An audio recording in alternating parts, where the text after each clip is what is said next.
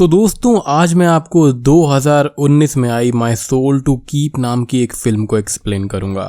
इस मूवी को डायरेक्ट किया है अजमल अहमद ने। तो चलिए अब बिना किसी देरी के चलते हैं सीधा वीडियो की तरफ।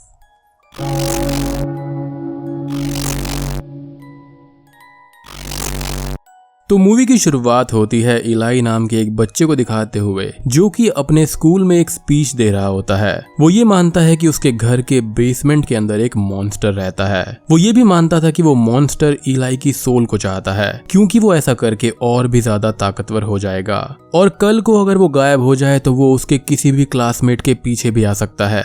ये सुनकर उसके सभी क्लासमेट्स बहुत ही ज्यादा डर जाते हैं, लेकिन उसकी टीचर उस पर विश्वास नहीं करती। लेकिन वहाँ पर इलाई के दो दोस्त सैम और हिलरी दोनों उस पर विश्वास करते थे।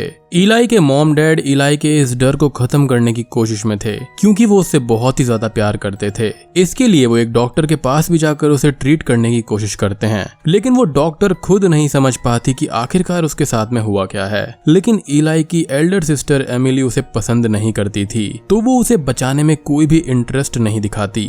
स्कूल में अब हिलरी उससे आकर बात करती है कि उसे खुद भी कुछ अजीब सी आवाजें आती हैं, जिसे सुनकर वो डर गई है। अब इलाई के डैड उसको ये समझाते हैं कि बर्गलरी वाली स्टोरी एक झूठ थी जिसे उसके डैड ने बताया था और ऐसी कोई भी चीज नहीं होती, लेकिन इलाई इस चीज को नहीं मानता। अब इलाई अपने दोस्त के साथ में था कि तभी वहां पर हिलरी आती है और अपने साथ एक न्यूज़पेपर लेकर आती है, जिसके अंदर वो उसको एक आर्टिकल दिखाती है जहां पर पुलिस ने कई साल पहले आरएल बर्गलरी नाम के एक आदमी को अरेस्ट किया है, लेकिन आरएल बर्गलरी ने कुछ ही दिन में वहां पर सुसाइड कर लिया था एंड उसकी मौत आग में जलने के कारण से हुई थी। अब ये दोनों ये नहीं समझ पाते कि आखिर वहां पर आग लगी कैसे, लेकिन वो इतना तो समझ जाते हैं कि जो मॉन्स्टर इलाई को डरा रहा है वो शायद यही है। अब वो दोनों इस बारे में पता करने निकल पड़ते हैं। ये दोनों एक बूढ़े आदमी से मिलते हैं, जहां पर वो बूढ़ा आदमी उन्हें वहां पर एक पुराना सेल दिखाता है और ये बताता है कि वो सेल एक ऐसी जगह है जहां पर वो बर्गलरी वहां पर बच्चों को लाके मार देता था। वो बूढ़ा अब इलाई को एक स्टोन उठाकर उसके अंदर फेंकने को कहता है। वो ये कहता है कि वो जब उस पत्थर को अंदर डालेगा तो उसे गिरने की कोई भी आवाज नहीं आएगी, लेकिन वैसा कुछ भी नहीं होता। इलाई जब उस स्टोन को अंदर फेंकता है तो उसकी आवाज आती है। इलाई ये समझ जाता है कि वो बूढ़ा आदमी झूठ बोल रहा है, इसलिए वो उदास होकर वहां से चला जाता है। अब इलाई अपने दोस्त के साथ में घर पर वापस आता है तो उसको वही पत्थर दिखता है जिसे उसने फेंका था। वो इलाई की बेसमेंट में जाता है। अब वो इसको देखकर बहुत ही ज्यादा डर जाते हैं। उन्हें वहां पर एक होल भी दिखाई देता है जिसके अंदर से बहुत सारा धुआं निकल रहा था और तभी इलाई उस बॉल को उठाकर उस होल में फेंकता है और जब वो बॉल को वहां पर फेंकते हैं तो उस बॉल की कोई भी आवाज नहीं आती और वो बॉल गायब हो जाती है।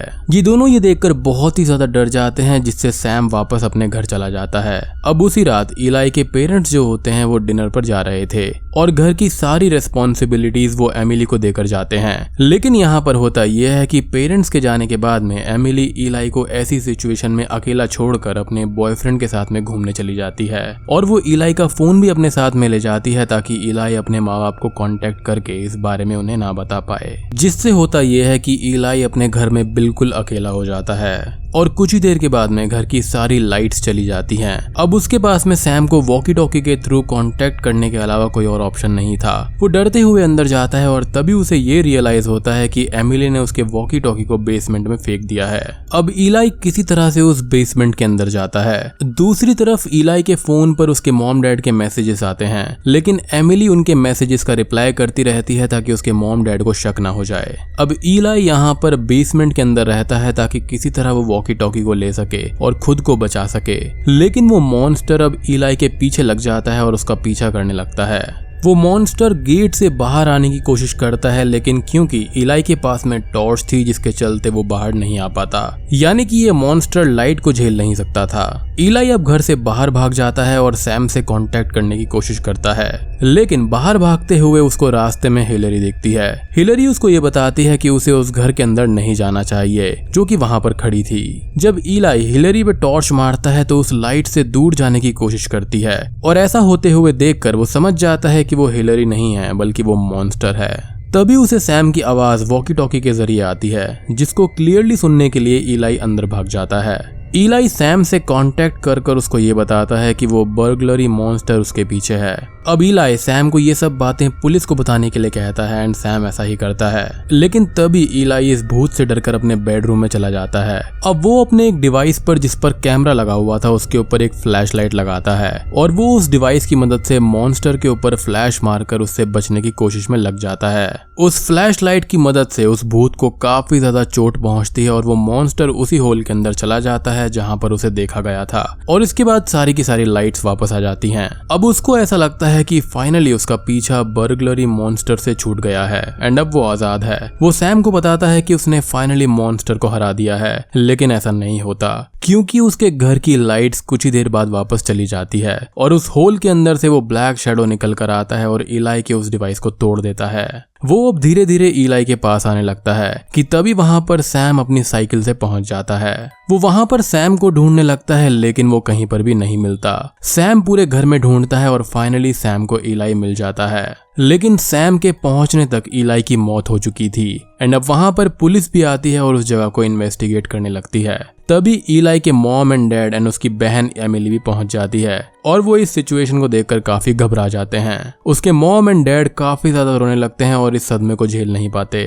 इलाई के लिए सिर्फ उसके पेरेंट्स नहीं बल्कि सैम भी बहुत ही ज्यादा दुखी हो जाता है कि तभी उसके वॉकी टॉकी पर इलाई की आवाज आती है। उसकी आवाज मानो किसी दूसरे डायमेंशन से आ रही हो और वो ये मूवी यहीं पर खत्म हो जाती है।